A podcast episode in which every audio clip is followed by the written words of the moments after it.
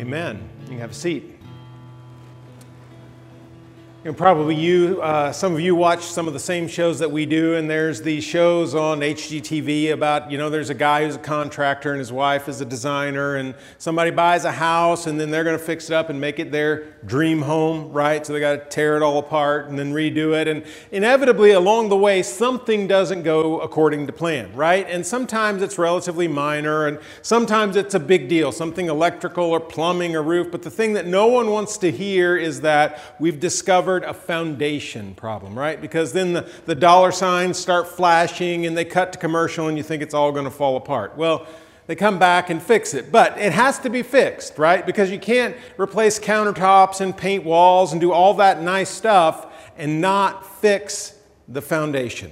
The foundation has to be repaired or there's going to be more problems. So they have to fix that. And, and, you know, foundations are important in all parts of life. Educationally, we need a good foundation. If there's something missing in our educational foundation in terms of whether it's reading or language or math or science, if one of those is neglected, then we're going to feel it in lots of areas of life. And it's true spiritually as well. We need a, a, strong spiritual foundation, or our relationships with other people will be affected. Our sexuality will be affected. The way we spend our money will be affected. All those things are affected by our spiritual relationship with God.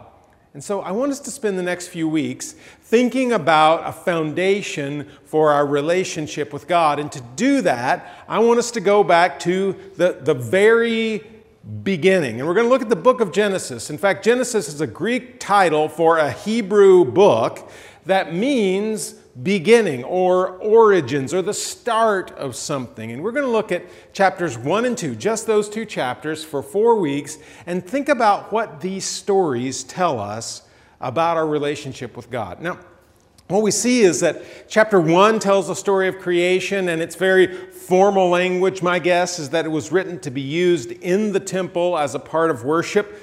Chapter 2 tells the story in a little more relaxed and narrative form. It's more like a story, okay? And, and I think they're less concerned with biology and geology and more concerned with who God is and who we are in relationship with God. And I think there is a lot to be learned about that relationship by looking at these two chapters about origins. Now, you know, one of the things that lots of us do when we meet someone we've never met is to, to ask them where they're from. Because it seems like that says something important about who they are. And in fact, it will feel a little bit like our knowledge of that person is incomplete if we don't find out where they're from. We're missing something about them that really matters. And I think there's probably a collective sense of this as well. Like we want to know where did we come from? Because if we don't know that, we're missing an important piece of information about who we are. So these stories of where humanity came from really do matter. And so I want us to look at the stories that we find in Scripture Genesis 1 and Genesis 2. And today we're going to start by thinking about part of Genesis chapter 1. Well, it all begins, well, at the beginning. What does this say about the God that we serve? That's the question I want us to come back to over and over. It starts this way. It's easy to find in your Bible. If you can't find anything else, this is easy. The very first verse of the Bible, probably page one. In the beginning, God created the heavens and the earth. Now, when I was a kid, and we did memory verses, and you might get a piece of candy if you had a verse memorized on Sunday morning for Sunday school.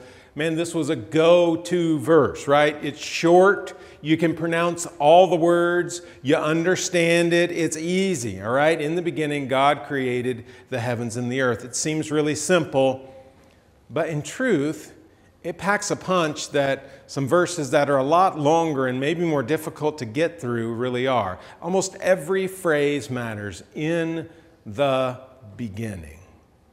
When think about that, what, what beginning? What we find is that the language of the Hebrew in that phrase points to a beginning time period, not just one like point, but a beginning era, a beginning time. In the beginning time, the beginning period, God created. The writer of Genesis is assuming that God is there at the beginning. The beginning of everything that is, God is already present. He is already there, ready to do this creating. And some people might ask, well, what was God doing before the beginning? Well, theologians through the years have answered that question with sort of different variations on the quip God was preparing hell for people who ask stupid questions, okay? I don't think that's true, all right? But the point is, we can't and won't know the answer to that question. What was God doing before the beginning? Well, my guess is even if God tried to explain that to us, we wouldn't get it. Because being bound by space and time, we don't understand before there is space and time. So if God tried to tell us, we probably wouldn't understand. But God was there. That's what the writer of Genesis is saying. God is present. In the beginning, God created the heavens and the earth. Now, in a world where it was assumed that what we have here is the center of the universe, right? I mean, everything else is moving up there, so we must be at the center. When you say the heavens, all I can see, and the earth where I'm standing, you mean everything. And that was the language that the Hebrews used for everything the heavens and the earth, all that is. In the beginning, God created this one specific God, created and we might go back to that word because it's a unique word in the Hebrew language. If we look at that word throughout the Old Testament, the only one who creates throughout, the only time that word is used is with God. God is always the creator. And it's always God creating something fresh and new, a fresh expression of who He is. So, in the beginning, this specific God created, and creation is, is to Him alone everything that is. There's a lot in that one first verse. And I promise we're not going to spend as much time on every verse as we did that one, all right? But in the beginning, God created the heavens and the earth. And if we read that and that's all, we'd ha- all we had, we'd sort of think, well, God's done, right? God, God's created. The, the heavens and the earth are there, so He's finished. But verse 2 tells us a different story that God was actually just getting started.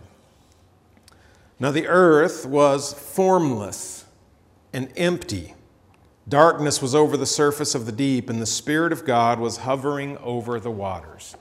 Now, virtually every word in, in the first half of that verse says what we have at this point is chaos. The earth was formless. It, it, did not have the form that it has now. It was void. It was empty. There's nothing there. It's dark and that it's deep. And that word deep is for salty, deep ocean water that the people of Israel had wanted nothing to do with. It was seen as chaos. Okay, so what we have is, is really God has created, but what God has, has done so far is just really created the raw materials of what we know to be the universe. It doesn't look anything like what we know now. In fact, you can't see anything because it's dark. So, this is not supporting life at this point. This is just the raw materials of what will be. And now God gets to work. And so, for six days, God takes these raw materials and makes them into what we know as our world, the heavens and the earth. So, what's the very first thing that God did? Verse 3 And God said, Let there be light. And there was light. God saw that the light was good. And the word there can be translated good, but it could be just as easily and accurately translated beautiful.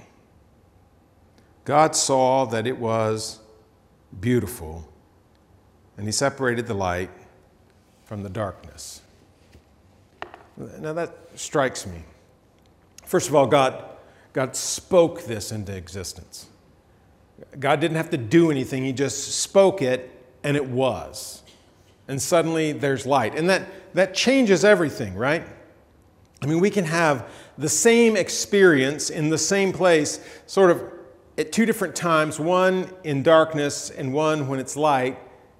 And the whole feeling of the thing changes. Most of us went through something like this that this week, right? We had light and then suddenly we didn't in our own homes or our places of work. And it has a different feeling when the lights go out. And before this day, everything is completely dark. And you've got the sea crashing in on itself, this scene of utter chaos, and suddenly it's light. And you can imagine what difference that makes. The sea unsettled in the dark is different from looking at the sea in the daytime when there's light. And God saw that it was beautiful. Now, sometimes we Christians get caught up in functionality, right? Do things have a reason for existence? What, what can we do with it? What did God do with it? And then we see this, this God that we serve looking across creation that still is a little bit disorderly, and he says it's beautiful because there's light. And there's something about this God who loves beauty, who loves seeing something that is truly good that I think we sometimes miss when we read the rest of the Bible or think about who we believe God to be. And so we've got this first step, and the day ends, there's morning, there's evening, and, and God is beginning to bring order to this chaotic group of raw materials that are our universe by making light and separating day and night. Verse 6, day two. And we might note in Hebrew there's no, there's no names for days. So there's no Sunday, Monday, Tuesday. It's just day one, day two, day three. So it's reflected here. We've had the first day. Now we go to the second day, verse 6. And God said, Let there be a vault between the waters to separate water from water. So God made the vault and separated the water under the vault from the water above it. And it was so. God called the vault sky, and there was evening and there was morning the second day.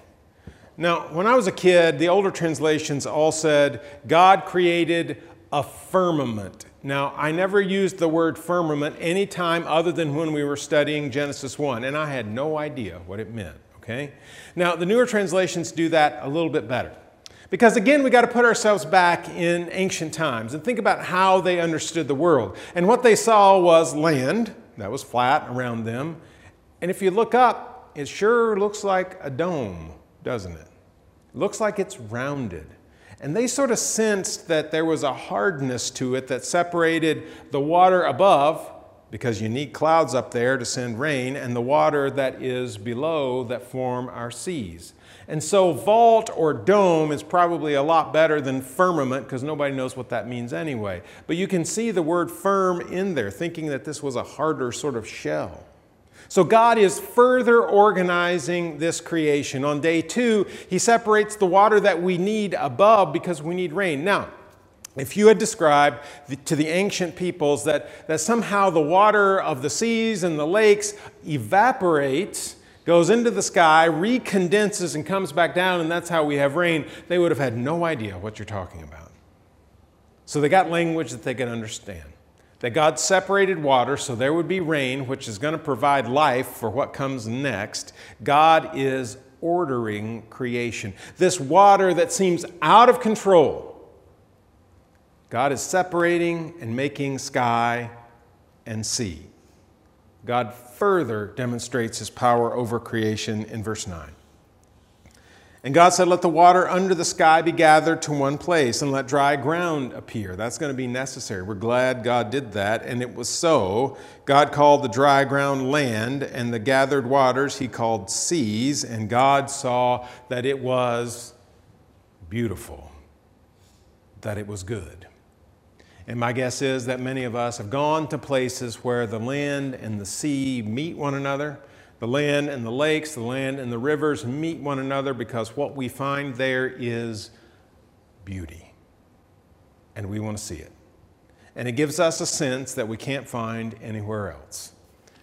The writer continues Then God said, Let the land produce vegetation seed bearing plants and trees on the land that bear fruit with seed in it according to their various kinds.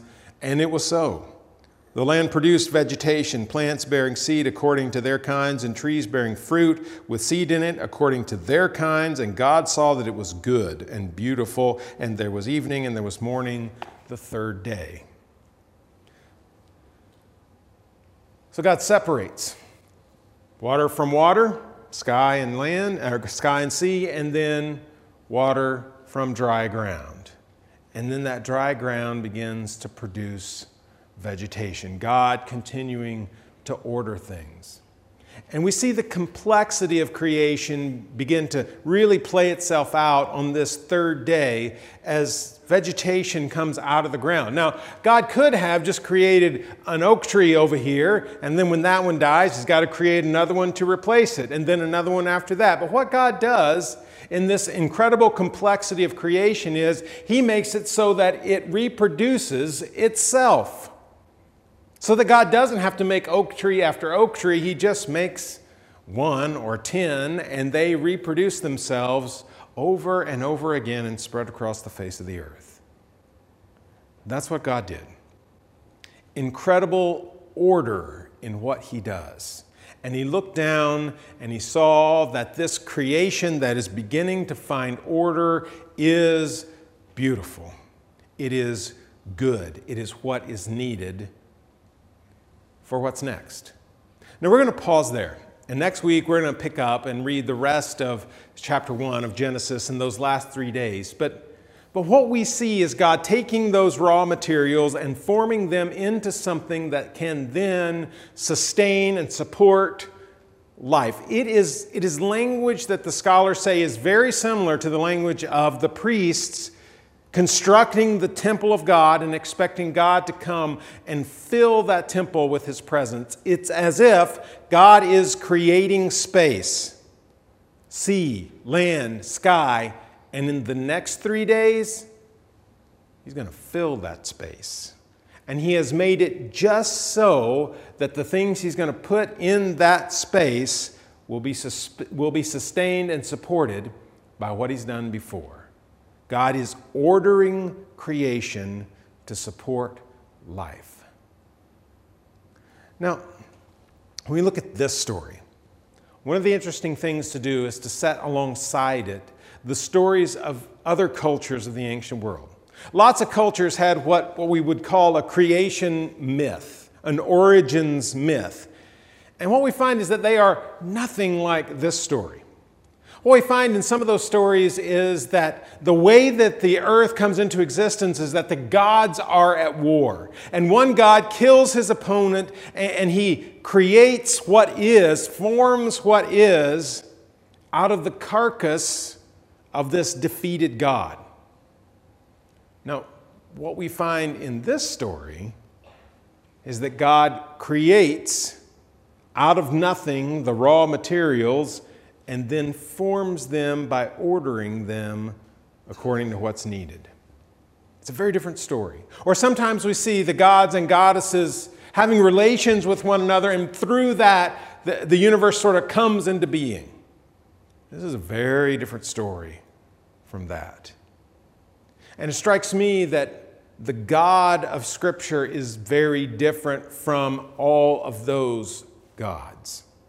We are seeing a picture painted of this one God that will be fully introduced through the rest of Scripture that is unlike anything that we see in the rest of the ancient world. It's not that, that God is at war with somebody and because of that he ends up creating this sort of existence out of something that has died, but that God brought it all into being and then made it orderly.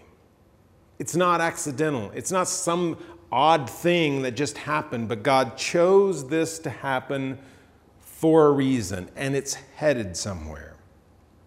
And one of the things that it teaches me, and I think there is a host of things really, is that God has been faithful from the beginning. God has been planning for our existence and the existence of life from the moment that He created those raw elements that would be the universe. Since before the very first person placed his bare feet on the cool grass, God was planning for it. God was faithful to give us what we need. This God who brought all this into existence was faithful to create something that would support and sustain us until he returns. And I think there's all kinds of truths that grow out of that. First of all, that God has a plan. I mean, this creation story, this account that we find in Genesis 1, tells us God had a plan. He didn't just say, well, let's see what we're going to do today. No. He did it in a specific order with an end in mind to support the life that He's going to create on those last three days. God has a plan. This is a God who plans ahead. And so we can expect that God still has a plan and that He is working that plan and that history is headed somewhere. We can see, second, that God provides. God gives us what we need. Not necessarily what we want, not necessarily everything that we ask for, but in general, God provides for the needs of humanity. God provides what we need, what we need now, and God provides what we need for eternity. God is at work. And finally, that God will be faithful. He was faithful from before we were created, and He will be faithful for eternity. As far as we might be able to look back beyond the beginning, God always was. This faithful God existed. He existed to create, and He will exist forever and will be faithful. Now, what we find is that when we get to the story of Noah, it literally says humanity, the word is, had ruined creation. Ruined it, messed it up. But you see, God had a plan even then a plan for bringing this creation back to what He intended it to be. This is a God who was faithful, who is faithful, and will always be faithful. That's part of what this story is telling us a God that we can always depend on. Let's pray together. Now, we're thankful that you're the God who we can trust. God who is always faithful to us, a God who takes care of us. And as we see the beauty that you've created, the beauty that you wanted, as we see the order that you've brought into being, God, we're brought to worship we're in awe. We begin to see a bit of who you are. And for that, God, we worship you. We pray it in Jesus' name. Amen.